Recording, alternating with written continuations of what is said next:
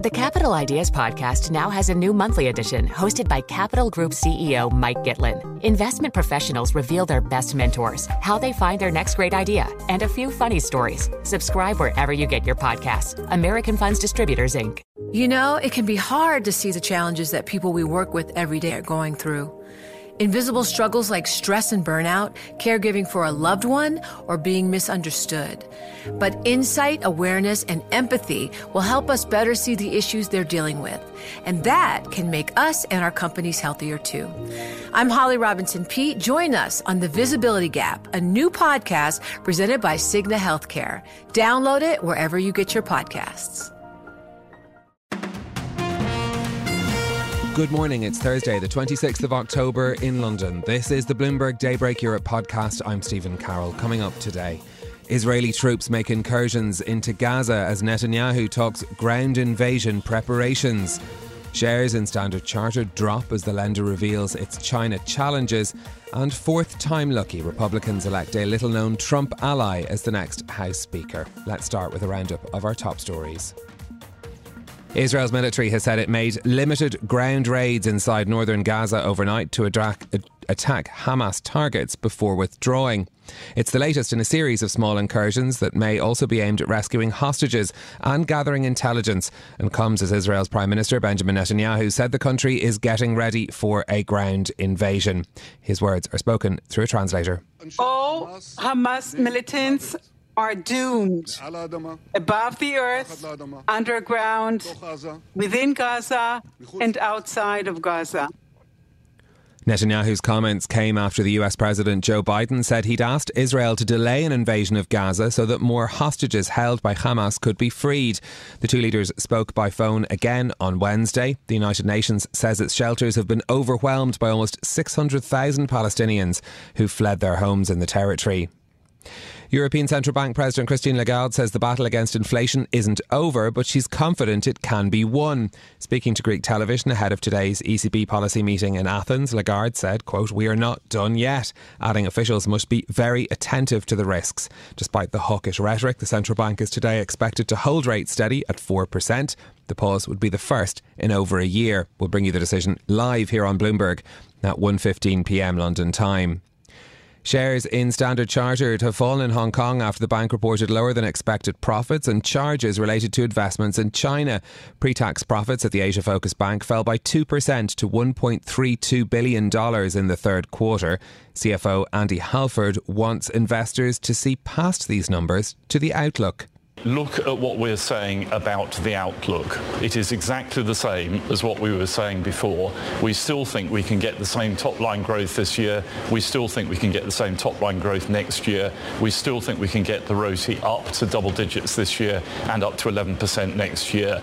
There will be a lot of focus upon the NIM, which was a little bit weaker today, but it is one component of many. The rest of the business is really performing very strongly.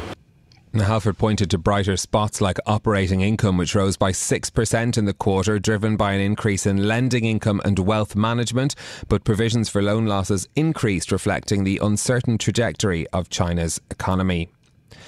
BNP Paribas has added to the list of European banks underperforming their Wall Street counterparts. Weaker than expected fixed income revenue saw bond the bond trading unit earn 12% less than last year, but the bank's CFO Lars Machenil told Bloomberg that they're still well placed for the coming year. Also, look at pre-tax income in the quarter up 7%.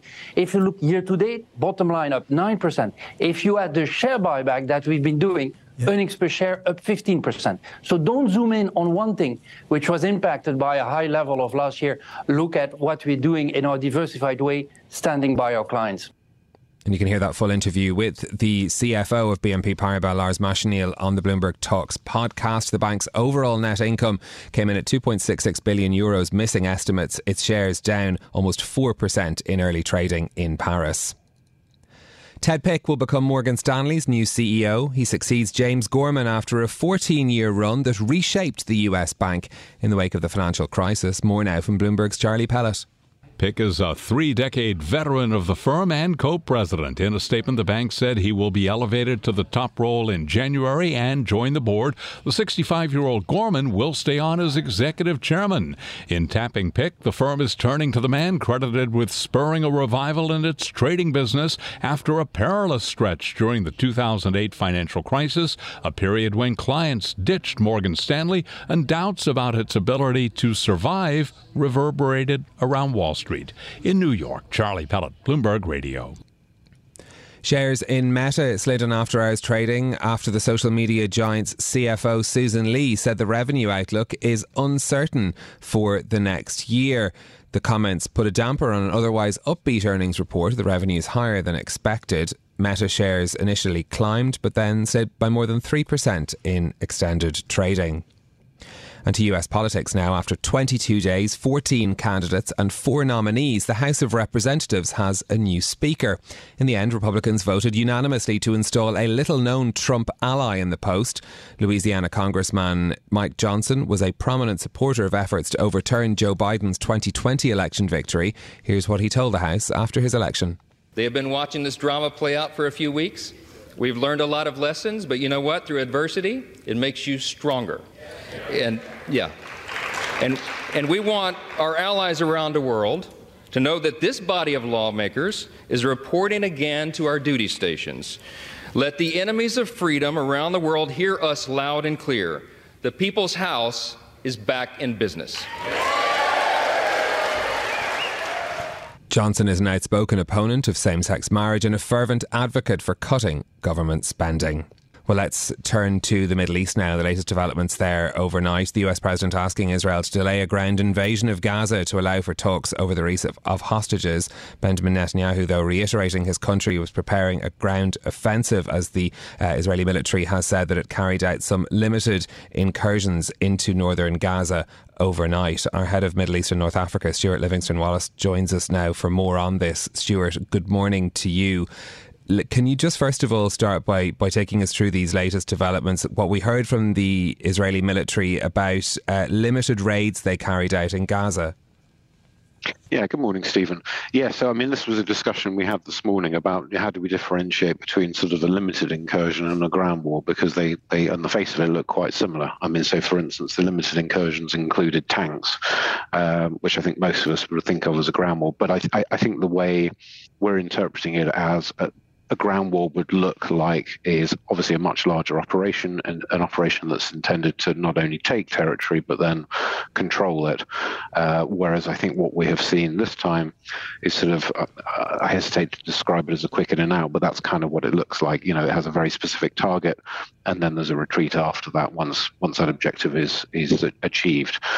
So, um, I mean, in terms of the sort of the latest developments on the diplomatic front, which I think uh, is what everyone's got their eye on. Obviously, we did have Biden uh, come out and say that he has at least requested um, that they hold off on a, a, ground war proper until they can make some headway on the hostage issue. That's number one. There's still more than 200 hostages in Gaza, as far as we're aware, and they have been trickling out at a very, very small, um, uh, a very low rate. You know, I think we've had four so far. Uh, secondly, to give US a chance to move more equipment and personnel into the region to protect its own assets because we have seen a, a pickup in drone and rocket attacks on US military bases, primarily in Iraq and Syria. But again, remember the, the US has bases all over the Middle East uh, that need protecting. And then thirdly, the issue of humanitarian aid. So again, we've seen a trickle of aid come in from Egypt across that Rafah border crossing into southern Gaza, but it's nowhere near the volume uh, needed to meet the demands of the size of the population that you have in Gaza, which is sort of a couple of million people. And of course, the, the discussions at the UN Security Council had been central to the, the diplomatic wrangling we were talking about 24 hours ago, but that actually continued on Wednesday too. Still no agreement on a resolution for a humanitarian pause or a ceasefire or anything that would allow more aid to be brought into Gaza? Yeah, and I and I think that's sort of a, a good example of of basically they're not really getting anywhere at the UN. We saw earlier in the week, you know, a very tense moment where the Secretary General made a statement about the situation that was met with absolute fury by the Israelis with a demand for Secretary General's resignation. There was sort of this tit for tat where various sides were trying to get a resolution across, and they were just being repeatedly vetoed. Um, now, I am not a UN expert, but uh, it, it, sure looks like we're not really going to get a great deal of action from the UN that will have any impact on what's happening on the ground. What about the perceptions regionally? A lot of attention being paid to comments by Queen Rania of Jordan criticising Israel's response to the Hamas attacks. Yeah, I mean, I think that speaks to really a, a, division that we've seen emerge in terms of the international stance on what, what is happening. And I think that maybe it's no great surprise that Middle Eastern leaders have felt obliged to become ever more vociferous about the humanitarian situation. In some respects, that's a reflection of the sort of the popular sentiment, I would say, amongst the populations of the Middle East. But beyond that, the division has really sort of come down to context and how how these events are being described. So certainly within Israel, the context is very much one of um, you know centuries and centuries and centuries of, of, very difficult times and genocide and so on.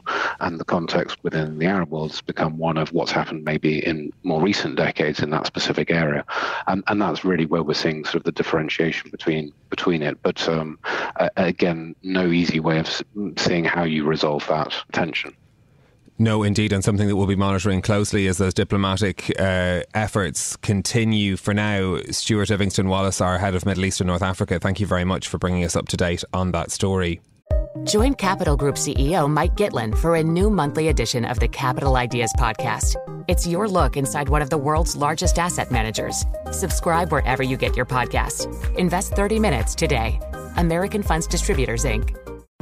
Collaborate for a greener future at the Bloomberg Green Festival, a groundbreaking celebration of the thinkers, doers, and innovators leading the way. From design and culture to technology, science, and entertainment. Hear from inspirational speakers and immerse yourself in climate solutions. July 10th through 13th in Seattle. Title sponsor Amazon. Official airline Alaska Airlines. Get 20% off using promo code Radio20 at BloombergLive.com slash Green Festival.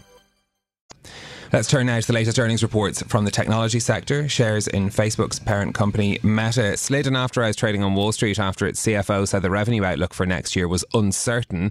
Let's bring in Matt Bloxham now from Bloomberg Intelligence for more. So, uh, with Meta, it was interesting because their results did actually beat expectations mm-hmm. uh, for the latest quarter, but it was these comments about the future that seems to have caught the attention of investors. Yeah, that's right. Q3 revenue's up 23 and a half percent, which was almost doubling on the previous quarter's growth. So, um, seeing you know, they, they make all their money from advertising, so you know, brands really putting their money to work. Um, but yeah, uh, not surprisingly, like many companies, doubts about what's going to happen next year, given everything going on in the economy and uh, macro uh, geopolitical issues. Um, so you know, I, I, think that spooked investors, particularly when you put it together with the plan to continue invest aggressively uh, in their metaverse uh, vision, um, which you know generates no revenue really and huge losses for them, uh, and also is planning to spend a lot more on capital investment really to kind of fund technology in their data centers, partly around the metaverse, but also around the investment in AI. So I think that yeah, kind of combination of perhaps a weaker than expected revenue outlook and continued high spending on you know kind of uh, mid to long term kind of moonshot projects um, uh, really spook people. I wonder how much we can tie that into what we've heard from WPP, the advertising giant, this morning as well. I mean, its shares falling; they're down about two point six percent now, so paring some of the earlier losses as well. But they cut again their outlook for revenue growth yeah. too. Yeah, I, I think um, some of what's going on at WPP is company specific. They've chosen a very different strategy to some of their peers, uh, and they're also actually relatively weak in the US market, which continues to be the the kind of strongest market for, for kind of ad revenue, which kind of what drove Meta uh, in in Q3. But you know, there is a kind of broader you know set of concerns here that you know brand spending into 2024 is going to come under pressure um, because they're going to cut back to the, the, the, doubts about what's going on, and so that that that's kind of a general theme I think across all these kind of ad related businesses. Yeah, it was interesting with WP actually citing continued cutbacks from technology clients as being part of the reason that they led them to revise down their outlook too. If we look ahead, then the next big name to report, Amazon. What should mm-hmm. we be mm-hmm. watching out for with them? Yeah, so the, I think the big focus there is on the, Amazon Web Services business, which is their market leading cloud business. That's what generates all of the profit for, for Amazon. So I think you know, the expectations there are for whether they can kind of hold the kind of double digit growth they saw last quarter in that business. That would be a positive sign if they can. Obviously, they're benefiting from the investments corporates are making in AI too. But obviously, there'd be spill across into their own fledgling advertising business, which is starting to encroach on the likes of uh, Meta and Google. Uh, and obviously, what's going on in their kind of online retail business and what they're saying about the, the health of the, the, the global consumer um, into Q4 and beyond. Because that, again, ties back to the fortunes for the likes of WPP and Meta and Google. Of course, the cloud business interesting, given that Google's outlook on their or Alphabet rather's outlook on their cloud business wasn't all that optimistic. That's right, and, and again, I mean, Amazon Web Services is by far and away the market leader in cloud, and I think what we're seeing, you know, Google's the, a, a distant number three, um, and I think Google's struggling a little bit to kind of uh, claw back market share from from AWS um, and from Microsoft, which is the kind of number two. Um, so I think yeah, the AWS business is a strong one. It's got really good client relationships, and you know, so, so maybe there's a bit of a disconnect there between the two. This is Bloomberg Daybreak Europe, your morning brief on the stories making news from London to Wall Street and beyond. Look for us on your podcast feed every morning on Apple, Spotify, and anywhere you get your podcasts. You can also listen live each morning on London DAB Radio, the Bloomberg Business app, and Bloomberg.com. Our flagship New York station is also available on your Amazon Alexa device. Just say, Alexa, play Bloomberg 1130. I'm Stephen Carroll. Join us again tomorrow for all the news you need to start your day, right here on Bloomberg Daybreak Europe.